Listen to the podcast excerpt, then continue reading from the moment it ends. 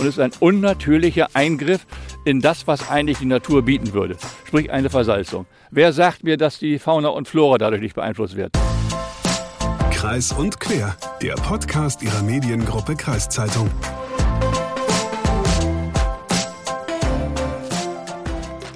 Du sag mal, Luca, äh, weißt du überhaupt, wo die Weser entspringt? Äh, ja, ich glaube in Hannover-Schmünden, da war ich mal mit dem Fahrrad.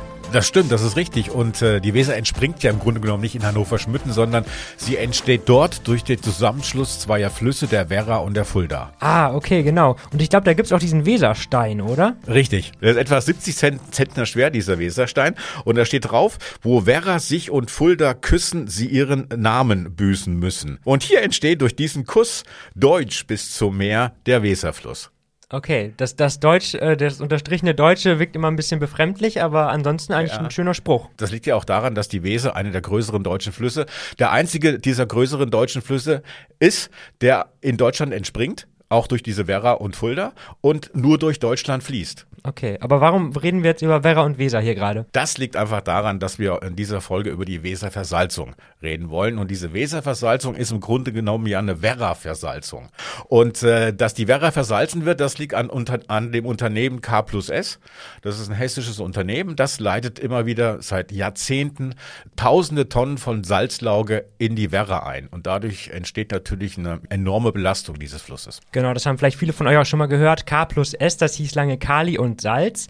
Und genau darum geht es auch bei diesem Unternehmen. Die produzieren Kali, was zum Beispiel für die Düngemittelherstellung benötigt wird. Und ein Abfallprodukt ist eben diese Salzlösung. Und dann ja, muss geguckt werden, wo muss der Kram hin oder wo kann man den Kram am Ende lagern. Und deswegen war das Unternehmen und auch die Weser Versalzung zuletzt auch äh, in der Presse immer mal wieder zu lesen, weil es jetzt äh, am Steinhuder Meer nahe Wunsdorf einen alten Stollen gibt, wo diese Salzlösung eingelagert werden soll. Das war auch dann der Anstoß, warum wir gesagt haben, wir wollen uns mal mit dem Thema beschäftigen. Genau. Und aktuell ist es noch so, dass das Unternehmen laut Plan bis 2027 Salzlauge in die Werra und dann auch damit auch in die Weser schütten kann. Und äh, deswegen unser Thema. Und wir haben uns gedacht, das erste, was wir machen, ist, äh, wir reden mal mit dem Fischer. Genau, unsere Folge beginnt natürlich da, wo soll es anders sein, auf dem Wasser. Und du hast, glaube ich, den einzigen letzten Weserfischer hier in der Region besucht. Ja, also äh, der, ein, eine der letzten äh, überhaupt, die auf der Weser noch berufsmäßig äh, fischen. Und das ist Kurt Janke aus Dörferden. Und ich bin dorthin gefahren, habe ihn in seiner Werkstatt angetroffen. Da hat er gerade an seinem Netz ein bisschen rumgearbeitet und im Hintergrund war so ein kleines Bassin. Da waren lauter frisch gefangene Aale drin, die wahrscheinlich dann vielleicht jetzt schon Räucheraale sind. Okay. Sie sind einer der letzten Berufsfischer auf der Weser. Was macht das Besondere an diesem Beruf aus? Ja, was soll man sagen? Das ist einfach, äh, man ist raus in der Natur, man lebt mit der Natur, man ist auch wirklich von abhängig. Ich weiß nie, wann die Aale kommen, zum Beispiel wann, wann kommt die Hochwasserwelle im Winter und so weiter. Das ist also, und ich bin gerne draußen. Wasser, Natur, natürliche Produkte in der Natur ernten, ne? ohne zu sehen, wie man so, obwohl wir machen natürlich Hege und Pflege und sorgen dafür, dass auch genügend Aale da sind durch Besatz und so. Aber trotzdem, es ist kein Stall.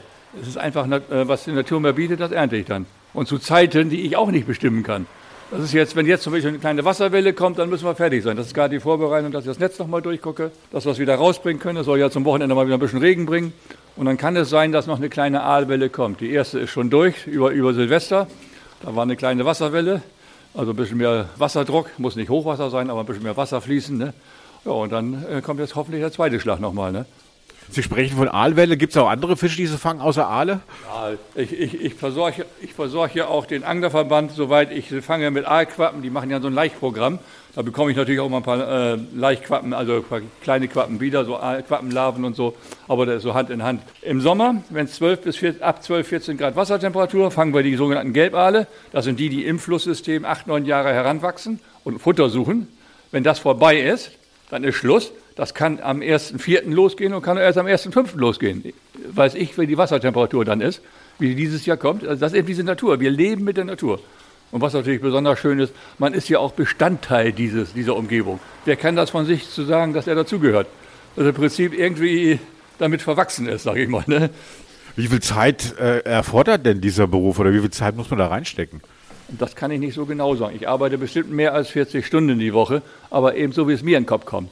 Und wenn ich, es gibt auch ein paar Ausnahmen, da muss man, zum Beispiel wenn die Hochwasserwelle kommt, dann stehen wir in der Nacht alle zwei Stunden Netze nachgucken, auch Mitternacht. Äh, aber so, ansonsten, ich kann auch heute Morgen ausschlafen, wenn ich will. Das ist kein Problem. Ne? Aber deswegen läuft die Arbeit ja nicht weg. die, die muss dann noch irgendwann gemacht werden. Ne? Okay, jetzt habe ich zwei wunderbare neue Wörter gelernt. Aalwelle und Aalquappe. Ja, schön. Aquaplaning. Aquaplaning, genau. Aber ich habe überlegt, ich habe überlegt, wenn es jetzt Aalquappe heißt, müsste es da nicht auch Froschquappe heißen? Ja, oder was ist ein Kaul? Ja, ich meine, Quappe klingt ja auch wie so ein kleiner Ort an der Weser, oder? Wo kommst du her? Aus Quappe an der Weser. Aus Quappe. Auf ja. jeden Fall richtig schön. Ja. Aalwelle und Aalquappe. Ja. Aber zurück jetzt zu Herrn Janke. So, wir sind jetzt hier über eine Wiese an, direkt an der Weser, wo äh, Weserfischer Kurt Janke ja, Ang Angel kann man nicht sagen, seine Netze auswirft und auch sein Boot hier hat. Herr Janke, ich stackel hinter Ihnen her, habe keine Gummistiefel an. Äh, wie kommt man eigentlich auf die Idee, Weserfischer zu werden? Das kommt vom Herzblut. Seit, seit meinem 20. Lebensjahr habe ich immer gearbeitet, mitgeholfen, weil es einfach Spaß macht. Ne? Und wie sie die Gelegenheit geboten hatte, dann habe ich halt versucht, die Pachtung zu kriegen. Mit Berufsausbildung sogar, ne? mit Abschluss. Und bin jetzt seit über 30 Jahren hier als Fischer tätig. Ne? Kann gar nicht ohne. Man wird nervös, wenn man eine Woche nicht rauskommt. Und was machen wir jetzt hier? Wir gehen jetzt Richtung Weserufer und. Äh, das, das, Netz liegt ja schon seit äh, zwei Monaten äh, im Wasser, aber nicht fängig gestellt. Da oben gibt es ein Floß. Da ist ein Flügel dran befestigt. Am Land ein Teil und am Ufer, äh, zum Wasser ein Teil. Das, das, fahren wir dann raus. Und dann öffnet sich das Netz groß. Und das müssen wir jetzt aber erstmal nachgucken. Da gucken wir mal nach, ob da große Zweige drin sind und so weiter. Und es soll ja nächste Woche in ein paar Tagen wieder ein bisschen mehr regnen. Und wenn ein bisschen mehr Wasser durchkommt, ist die Chance nochmal da, dass noch ein paar Aale kommen. Sie haben Unterstützung von Ihrem Neffen, haben Sie gesagt, der äh, immer hilft. Kann man das auch alleine hinkriegen? Ja, das Fischen nachher ja, aber ansonsten so bestimmte Dinge ist, ja, ist genauso. Schleppen Sie mal 50 Kilo zu 100 Meter weit. Was ist leichter, alleine oder zu zweit? Sie haben recht, zu zweit ist es dann einfacher. Da sind auch alleine hin, ne? aber äh, irgendwann bist du auch kaputt. Ne? Ja. Das würde man nicht machen. Was man zu zweit tragen kann, das muss man nicht unbedingt alleine tragen.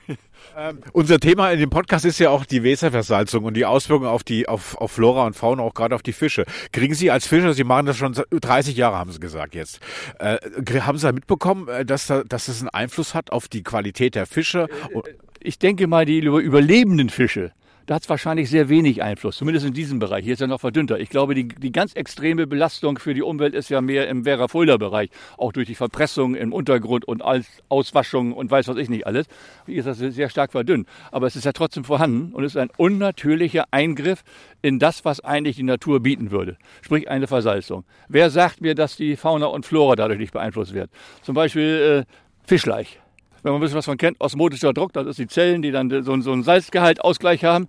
Wer sagt mir, dass, die, dass, dass das Laichgeschehen dadurch nicht beeinflusst wird, weil hier Salz drin ist, was nicht drin sein sollte? Es gibt ja auch Brackwasserfische, die können das ganz anders, aber reine Süßwasserfische und alles. Und, und da schiebt natürlich jeder die Schuld auf den anderen. Ja, mein bisschen, das macht ja nichts. Die anderen machen ja, ne? Aber wenn dieses kleine bisschen nicht wäre, wäre es wahrscheinlich auch ein bisschen besser. Und genau da haben, äh, haben wir ein sehr dickes Brett zu bohren äh, mit Kali und Salz und so weiter, die natürlich auch eine extreme Unterstützung der Regierung haben. Man wundert sich ja, ich will ja nicht politisch werden, weil ich eigentlich auch sehr grün angehaucht bin, aber das machen die Grünen da ja oben, wenn ich mich richtig erinnere, ne? in Hessen. Wobei wir natürlich den grünen Gedanken nicht schlecht machen sollen. Also der ist ganz wichtig. Absolut, aber so manchmal wundert man sich, wer wann welche Entscheidung trifft.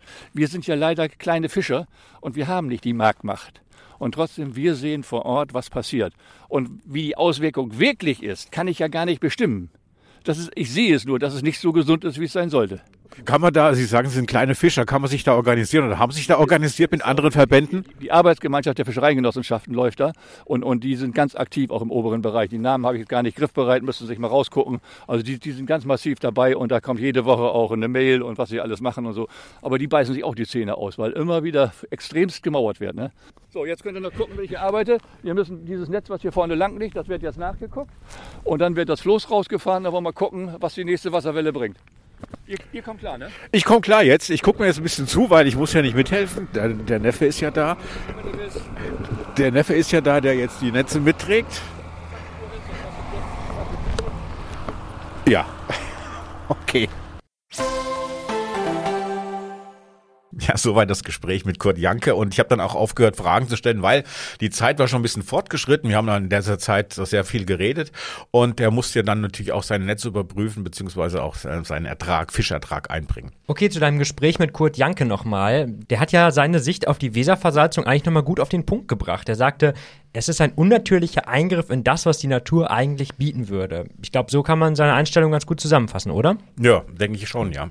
Jetzt interessiert uns natürlich noch, Dörferden liegt im Landkreis Pferden und wie steht dieser Landkreis überhaupt eigentlich zum Thema Weserversalzung? Und da haben wir eine ziemlich interessante Entdeckung gemacht. Es geht um die Hamelner Erklärung und Hagen, als ursprünglicher Hamelner. Erzählt jetzt mal, was es damit überhaupt auf sich hat. Ja, die Hamelner Erklärung, Abschnitt Weserversalzung, das ist ein Zusammenschluss von verschiedenen Landkreisen und Kommunen. Die liegen alle an der Weser bzw. Werra und die setzen sich seit Jahren gegen diese Weserversalzung ein. Genau, mit Blick auf die Landkreise, die sich der Hamelner Erklärung angeschlossen haben, ist uns dann was aufgefallen. Während der Landkreis Nienburg noch Mitglied ist, sieht es flussabwärts, also zum Beispiel im Landkreis Pferden, ganz anders aus. Der ist nämlich zum Beispiel kein Mitglied.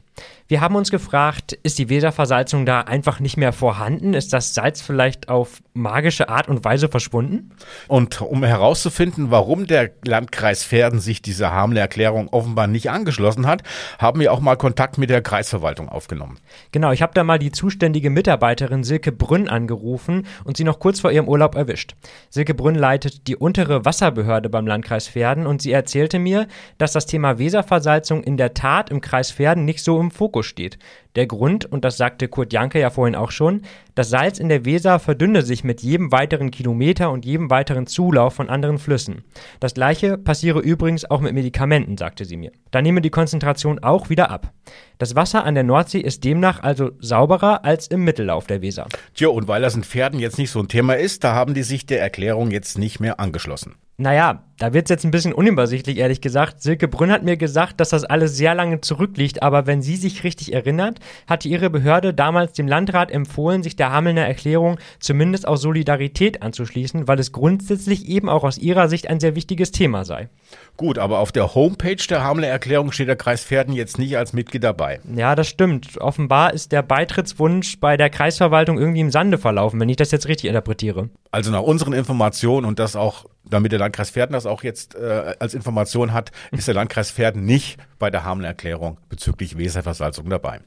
Aber es gibt übrigens apropos dabei und alles wird dünner, wenn da oben Salz eingeleitet wird und unten wird, wird, wird verdünnt sich alles. Weißt du aber, dass die Stadt Bremen schon in den 1920er Jahren eine Klage geführt hat gegen diese Weserversalzung? Okay. Ja, weil das Trinkwasser so schlecht war. Die haben damals ja wahrscheinlich noch alle aus dem Fluss getrunken und haben irgendwann mal gemerkt, es ist doch ein bisschen salzig. ist auch ganz lecker, ein bisschen salzig. Nee, aber äh, auch über das Unternehmen K plus ja, S. Ja, genau. Ah, okay. Ja, das, auch aus diesem Grund und äh, haben sogar Recht bekommen. Und nach dieser Klage Tage wurden dann die Grenzwerte für den Salzgehalt in der Werra festgelegt, damit die Stadt Bremen Wasser annähernd in Trinkwasserqualität erfassen konnte. Und diese Werte, die damals in den 1920ern festgelegt wurden, die wurden dann später wieder aufgeweicht. Man konnte also mehr reinbringen wieder. Wahnsinn. Ich hätte gar nicht gedacht, dass das so lange schon zurückreicht alles. Aber beim Stichwort Bremen ist mir auch noch was eingefallen. Ich habe nämlich letztens auch noch was gehört in die Richtung. Und zwar gibt es in Bremen immer diese Eiswette, wo geguckt wird, ob die Weser Gate or State, also ob sie halt im Winter zugefroren ist oder nicht. Und Spoiler, war sie dieses Jahr nicht und die letzten 26 Jahre auch nicht. Ich habe auf jeden Fall gehört, dass das auch mit dem Salz in der Weser zu tun hat. Je weniger Salz da drin ist, desto eher friert sie natürlich zu. Keine Ahnung, ob da was dran ist, aber man könnte dann ableiten, wenn die Weser in Bremen das nächste Mal zufriert, haben wir wieder eine gute Wasserqualität. Okay, das Einzige, was ich aus dieser Bremer Wette, Steig oder Guide oder was weiß ich mitnehme, ist, gut, dass du kein Biologe bist. Aber zurück zum Thema. Äh, bei der Hamelner Erklärung, da waren wir stehen geblieben. Und da würden wir auch gerne noch ein bisschen mehr drauf eingehen. Äh, deswegen habe ich mal mit dem Vorsitzenden des Ausschusses Weserversalzung beim Bündnis Hamelner Erklärung gesprochen. Und das ist der Landrat des Landkreises Holzminden, Michael Schünemann. Was genau macht denn die Hamelner Erklärung Weserversalzung? Ja, sie koordiniert äh, die Information und äh, die Gespräche mit K&S vertieft und vertritt die Interessen der Weseranrainer und der Werra-Anrainer im Hauptsächlichen gerade mit der Einleitungsmenge. Das Ganze wird koordiniert und immer wieder dann über Rechtsanwälte auch geprüft, ob das rechtens ist. Und wir prüfen natürlich auch, dass wir der Umwelt dann mehr oder weniger äh, Genüge tun. Gibt es da schon Erfolge, die man vermelden kann bis die letzten vier Jahre? Ja, ganz klar. Ich meine, jetzt ist ja neu, das Regierungspräsidium in Kassel hat am 31.12.21 die wasserrechtliche Erlaubnis mehr oder weniger erteilt nochmal.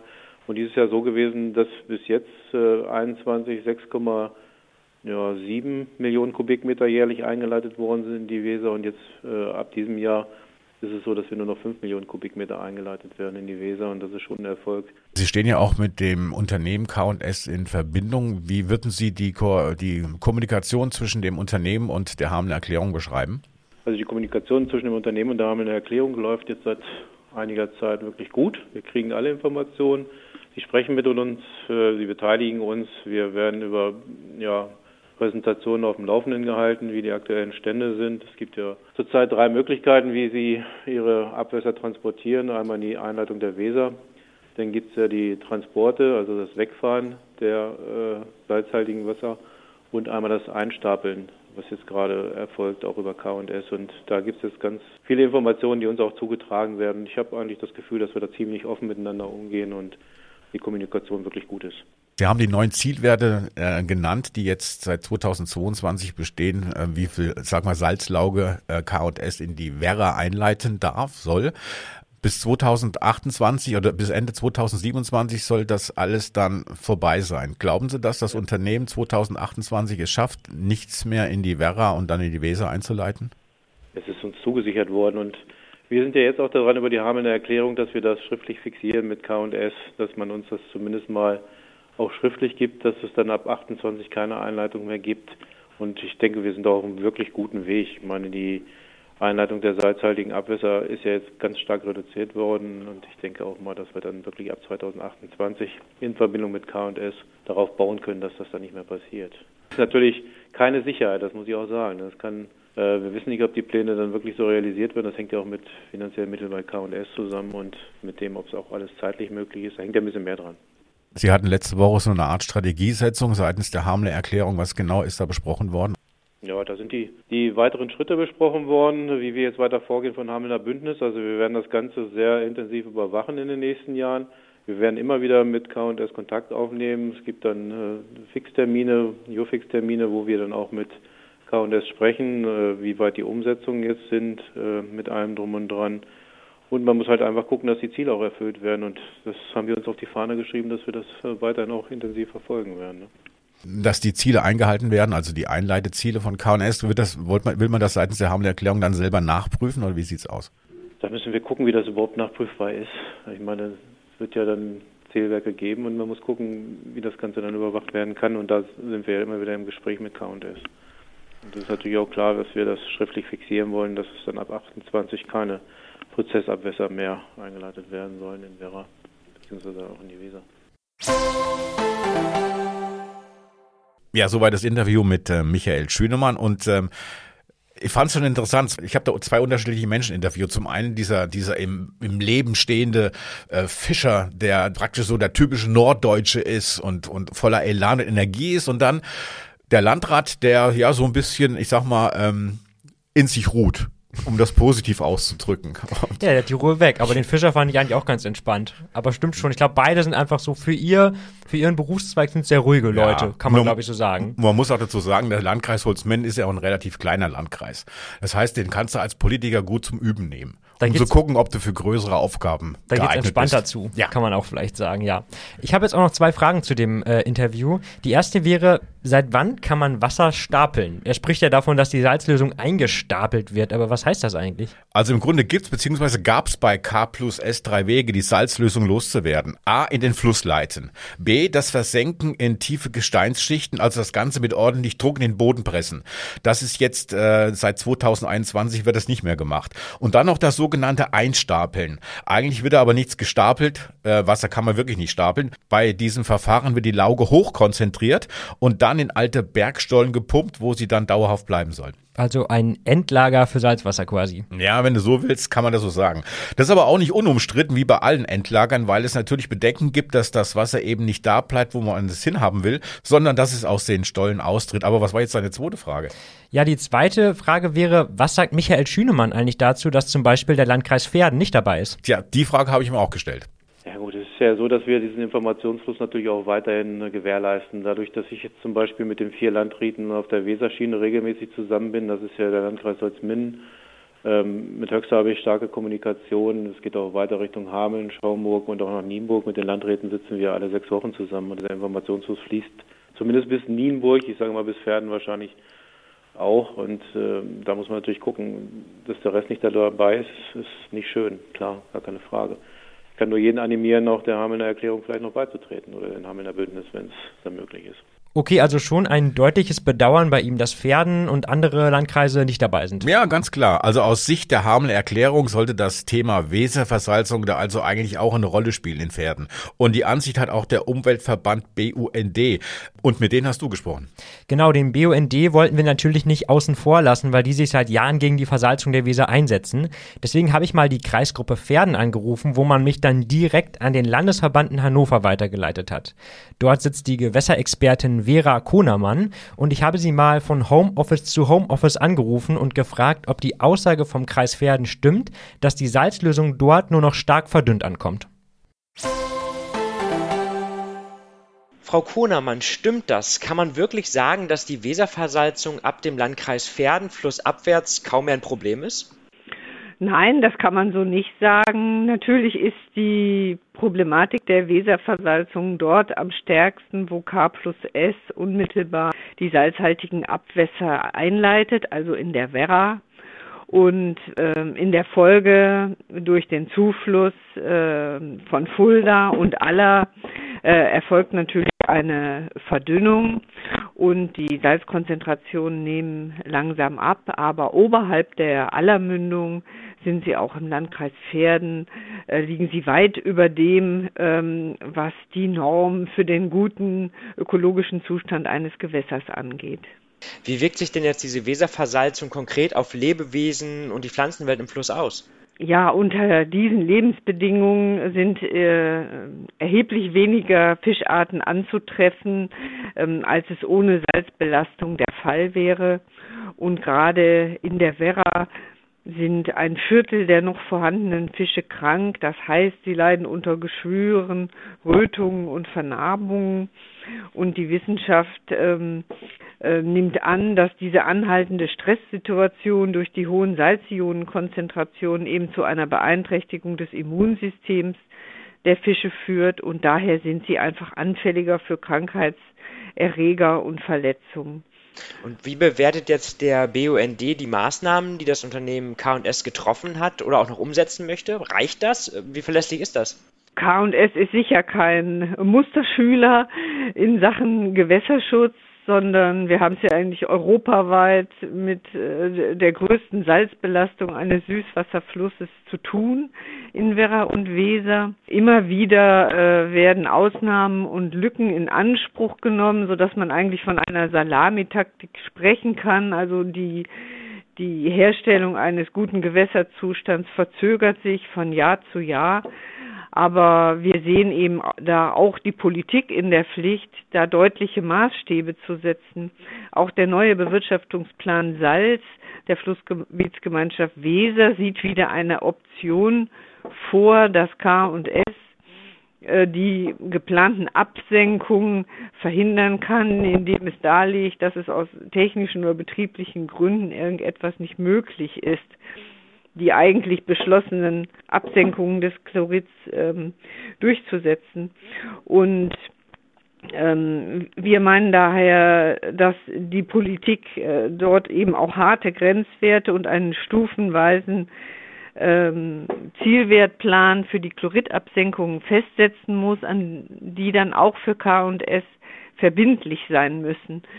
Und das heißt eben, dass im Notfall auch ähm, Produktionsdrosselungen als letztes Mittel der Weg sein müssen, um die Weser wieder zu einem lebendigen Fluss zu machen. Da höre ich jetzt so ein bisschen raus, dass Sie einerseits sagen, die Maßnahmen der jetzigen Form reichen noch nicht und ob das 2028 wirklich aufhört mit den Einleitungen, ist aus Ihrer Sicht auch noch unklar. Ja, wir haben, wir glauben, dass das noch in den Sternen steht. Das Papier ist geduldig. Da ist zwar jetzt ein Ziel gesetzt, aber der Weg dahin, wie das erreicht werden soll, ist eigentlich noch nicht beschrieben und offen. Okay, also der BUND ist also nicht sonderlich zuversichtlich, dass die Bemühungen und Versprechen von K plus S da ausreichend und verlässlich sind. Nee, und sie hat ja auch nochmal betont, welche immensen Schäden halt durch das Salz im Wasser entstehen können. Die Weser ist ja eigentlich ein Fluss mit Süßwasser und kein Ozean. Absolut. Und natürlich stellt sich auch die Frage nach der Verlässlichkeit von K plus S, denn es gibt ja auch inzwischen neue Richtlinien für die Einleitung von Salzlauge in die Werra und später in die Weser, die von 2022 bis 2027 gelten. Und äh, die Frage ist einfach, hält sich K plus S an diese neu festgesetzten Zielwerte? Da haben wir uns gedacht, wer kann das besser beantworten als unser Umweltminister, der niedersächsische Olaf Lies, der ja auch bei diesen Richtlinien mitgewirkt hat. Warum ist es eigentlich so schwer, aus niedersächsischer Sicht dieser, dieser Salzeinleitung Einhalt zu gebieten? Ich glaube, dass man viel zu lange eigentlich äh, immer akzeptiert hat, die Gründe, die gerade das Unternehmen genannt hat, warum es nicht mehr geht, warum man nicht weniger einleiten kann, warum man nicht mehr Maßnahmen ergreifen kann.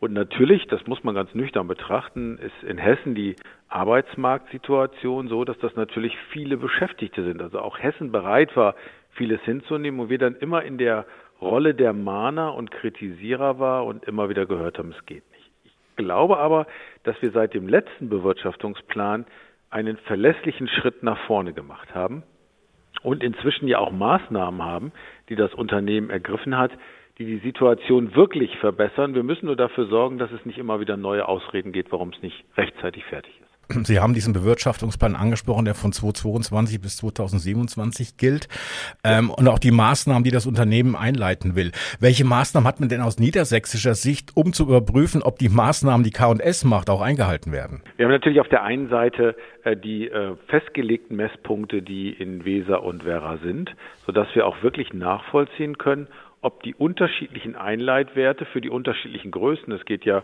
um Chlorid, geht um Kalium und geht um Magnesium, auch wirklich eingehalten werden, weil wir jetzt mit dem Bewirtschaftungsplan einen, einen richtigen Schritt nach vorne machen. Wir kommen aus einer Größenordnung jetzt runter, ähm, die eigentlich ein großer Erfolg ist, aber, und da kommt die Kritik natürlich, auch hier, es ist nicht gelungen, zum 1.1.22 äh, den Schritt zu machen, den wir wollen. Und deswegen haben wir gesagt, die Schritte, die man am Anfang noch nicht hinbekommt, müssen am Ende der Bewirtschaftungsperiode kompensiert werden oder auch anders formuliert, ich bin nicht mehr bereit zu akzeptieren, dass man am Ende der Bewirtschaftungsperiode große Sprünge macht, sondern man muss viele Schritte machen, dass man gesichert dahin kommt. Was passiert denn eigentlich, wenn Ende 2027 äh, von KNS gesagt wird, wir schaffen das nicht, dass wir diesen Bewirtschaftungsplan einhalten und wir müssen weiter Salzlauge in die Werra und die Weser einleiten über 2028 hinaus? Welche rechtlichen Möglichkeiten gibt es denn?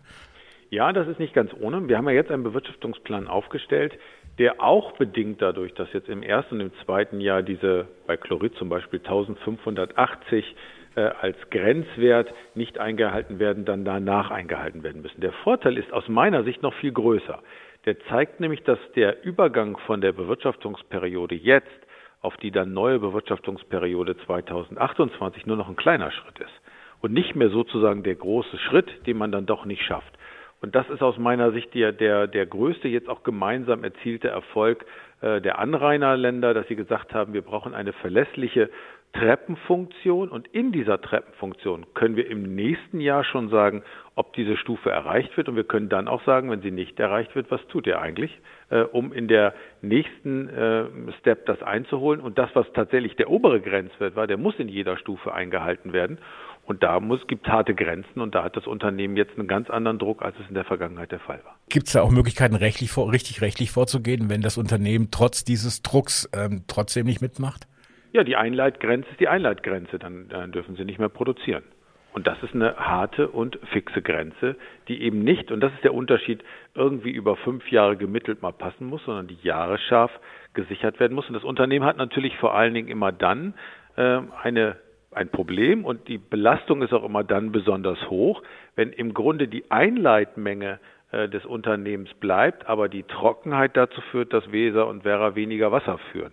Und das ist der Grund aus meiner Sicht, warum das Unternehmen auch viel intensiver als in der Vergangenheit daran arbeitet. Also dieser äh, klimabezogene Effekt, dieser Trockenheitseffekt, der hat nochmal eine unheimliche Verschärfung fürs Unternehmen gebracht, weil sie müssen trotzdem die Zielwerte einhalten, und sorgt aber andersrum dafür, dass auch tatsächlich mehr passiert. Es gibt viele Verbände in Niedersachsen, Institutionen, Kommunen, die sich gegen diese Versalzung in der Vergangenheit ausgesprochen haben. Wie kann man denn seitens des Ministeriums diese Verbände, Kommunen, äh, Vereine bei ihrer Arbeit unterstützen? Also das Erste ist natürlich, dass wir sagen, wir brauchen einen ganz engen Austausch. Den haben wir jetzt vor kurzem nochmal wieder gehabt, in dem Verbände und äh, Vereine auch wissen, was wir dort machen. Das Zweite ist, wir müssen überlegen, woran mache ich eigentlich fest, dass die Qualität, die ja über Jahrzehnte jetzt auch belastet worden ist, wieder funktioniert. Also wie komme ich in einen guten oder günstigen Erhaltungszustand äh, unserer Weser. Das hat natürlich viel damit zu tun, dass ich auch sehe, wie der Fischbesatz sich entwickelt. Und deswegen sind eben auch gerade äh, Angler und Fischer für uns ganz spannende Partner, um mit denen auch gemeinsam immer wieder zu untersuchen, machen wir Schritte nach vorne, verbessert sich die Situation wirklich äh, und, und, da auch wirklich eng dran zu bleiben, zu sagen, welche Schritte notwendig sind, zusätzlich notwendig sind, damit wir die Qualität wirklich in den Griff bekommen. K&S hat ja auch angekündigt, dass es vermehrt das Salzwasser in einem früheren Kalibergwerk am Steinhuder Meer entsorgen will. Man hat so das Gefühl, dass die ihr ganze Plöre, sage ich mal, nach Niedersachsen schicken. Wie beurteilen Sie denn diese, diese neue Option ähm, mit diesem Steinhuder Meer? Na, die Option, dass man das, äh, die salzhaltige Lauge nicht in die Weser leitet, sondern anders nutzt, die ist erstmal klug. Das machen die ja auch mit Thüringen. Dort gibt es ja auch eben äh, die entsprechenden äh, Abbaugebiete, die entsprechenden Hohlräume, äh, die entstanden sind, die mit Lauge auch gefüllt werden müssen. Also wir müssen ja die Hohlräume schließen und wenn wir die Hohlräume mit Frischwasser schließen, dann A vergeuden wir vernünftiges Wasser, B löst das dann die Ränder, weil es nicht äh, gesättigt ist und deswegen ist die Salzlauge eher etwas Positives. Es ist natürlich jetzt ein geringerer Anreiz äh, fürs Unternehmen, das zu machen, denn es ist sehr kostenaufwendig und auch insgesamt aufwendig. Das heißt, das kann nur eine Rückfallposition sein, aber im Ergebnis, im Nutzen ist es durchaus sinnvoll. Die Einleitgrenze ist die Einleitgrenze und dann dürfen sie nicht mehr produzieren. Das hat Olaf Lies gerade gesagt. Also im Klartext, wenn K plus S übers Ziel hinausschießt, muss die Produktion eigentlich gestoppt werden. Das nenne ich mal eine Ansage. Ja, kann man so sehen. Aber auch spannend fand ich seine Erklärung jetzt nochmal, warum normales Wasser für diese Einstapelung in alte Stollen nicht so gut ist. Wenn man so will, eigentlich eine Win-Win-Situation. Die Salzlösung kommt weg und der Stollen ist gut abgesichert. Das ist wahrscheinlich auch die Art, wie K plus S argumentiert. Was sagen die eigentlich zu dem Thema? Die gelten ja als recht verschwiegen, was Presseanfragen angeht, aber du wolltest es nochmal probieren, oder? Ja, genau. Ich, natürlich muss man auch mal das Unternehmen fragen, wie es dazu steht, zu diesen ganzen, ich sag mal so, Richtlinien, Anschuldigungen und so weiter. Und ich dachte, ich versuche mal mein Glück einfach und habe beim Pressesprecher Markus Jans nachgefragt und da da da da, er hat zugesagt und äh, ich konnte mit ihm reden, ein Telefoninterview und äh, zuerst hat er mir erstmal beigebracht, wie man das Unternehmen richtig ausspricht. Kann man sagen, also äh, Markus Jans, Pressesprecher K&S, das wäre okay, diese, diese genau. Anrede. Genau. Ja. Genau. K ähm, plus S, bitte. Äh, K? Entschuldigung. K plus S. K plus also S. Unser, genau, es, es äh, geistert immer, immer so rum. Ne? Früher hießen wir mal Kali und Salz aber seit Ende der 90er Jahre heißen wir offiziell K plus S. Okay, ich muss gestehen, ihr habt es gehört, ich habe immer K und S gesagt, in der Moderation jetzt auch manchmal K plus S, weil ich ehrlich gesagt echt nicht wusste, wie man es ausspricht. Ging mir ja genauso bei der ganzen Sache, bei den Interviews, die wir geführt haben. Wir haben blöderweise das Interview mit K plus S am Ende geführt, unsere ganzen Interviewstrecke, sonst hätten wir am Anfang schon sagen können, wie es richtig heißt. Genau, jetzt unterstreichen wir es auf jeden Fall nochmal, es heißt K plus S und ich glaube, Herr Jans verzeiht uns auch, wenn wir es hier manchmal K und S genannt haben. Aber jetzt wollen wir mal in das Interview reinhören, richtig? Jupp. Seit Jahrzehnten leitet ja K plus S äh, Salzlauge, sage ich mal, in die Werra ein. Äh, wieso kann man diese Salzlauge, die als Abfallprodukt bei dieser Düngemittelherstellung anfällt, eigentlich nicht auf andere Weise vor Ort schon entsorgen? Also wir, wir machen da schon sehr viel. Es ist nicht so, dass wir den Anfall an Salzabwasser aus der KD-Produktion nicht reduziert hätten. Ähm, seit dem Jahr 2000 unterm Strich um etwa 60 Prozent haben wir eine äh, Einsparung äh, erreicht, sogar aus dem Prozessabwasser ähm, von rund 80 Prozent äh, seitdem durch entsprechende Maßnahmen.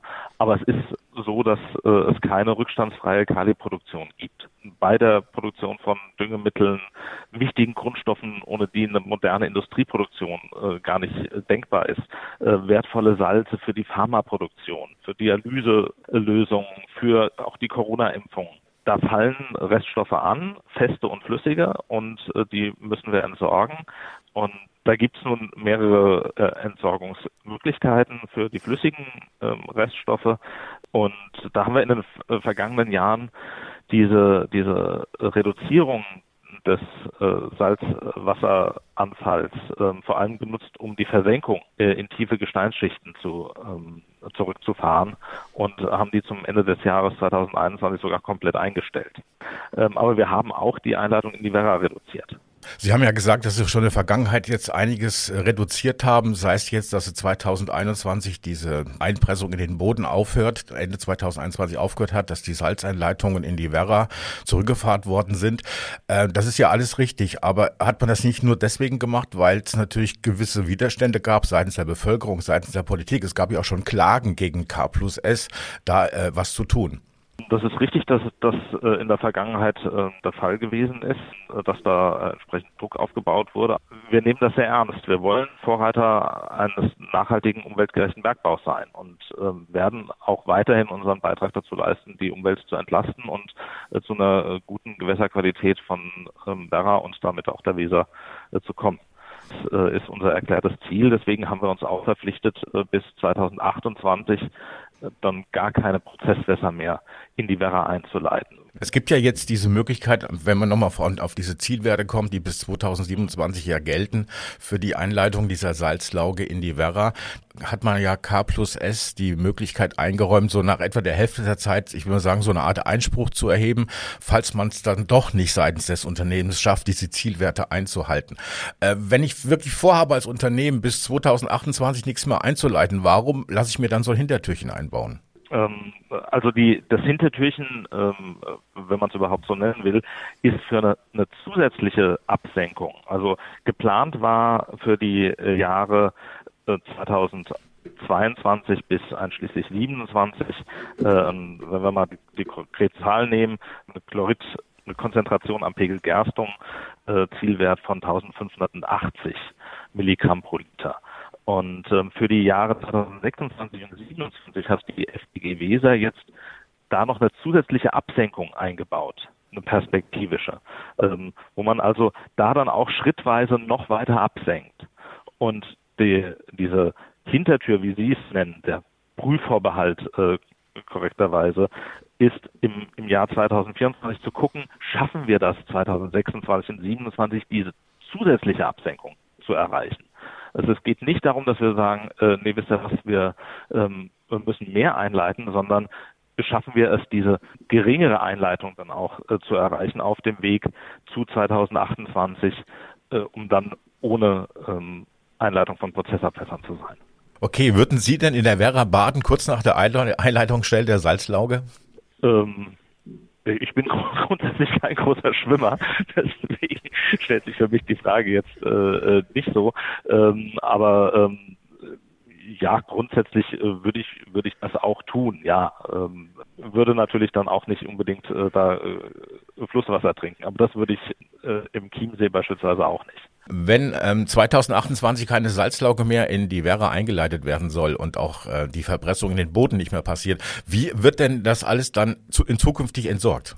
Also wir nutzen äh, jetzt ab 2022 ähm, vom Grundsatz her drei Entsorgungswege.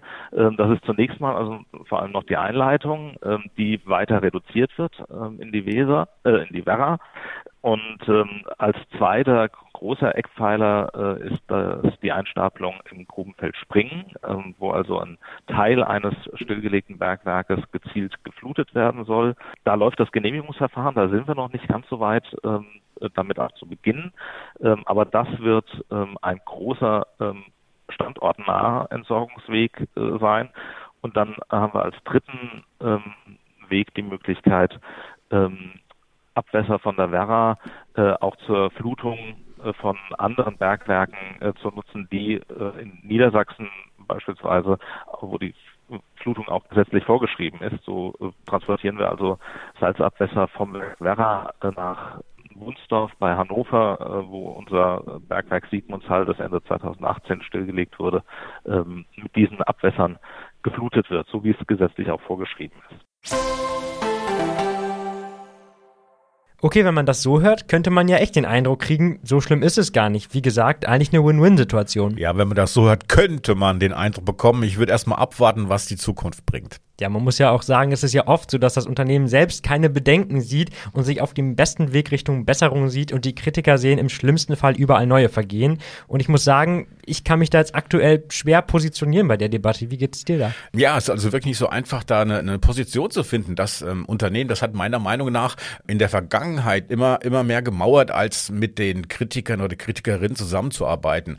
Und ähm, ohne den, den ganzen Druck von außen, dann hätte man immer noch und immer mehr von dieser Salzlauge in den, in den Fluss geschüttet.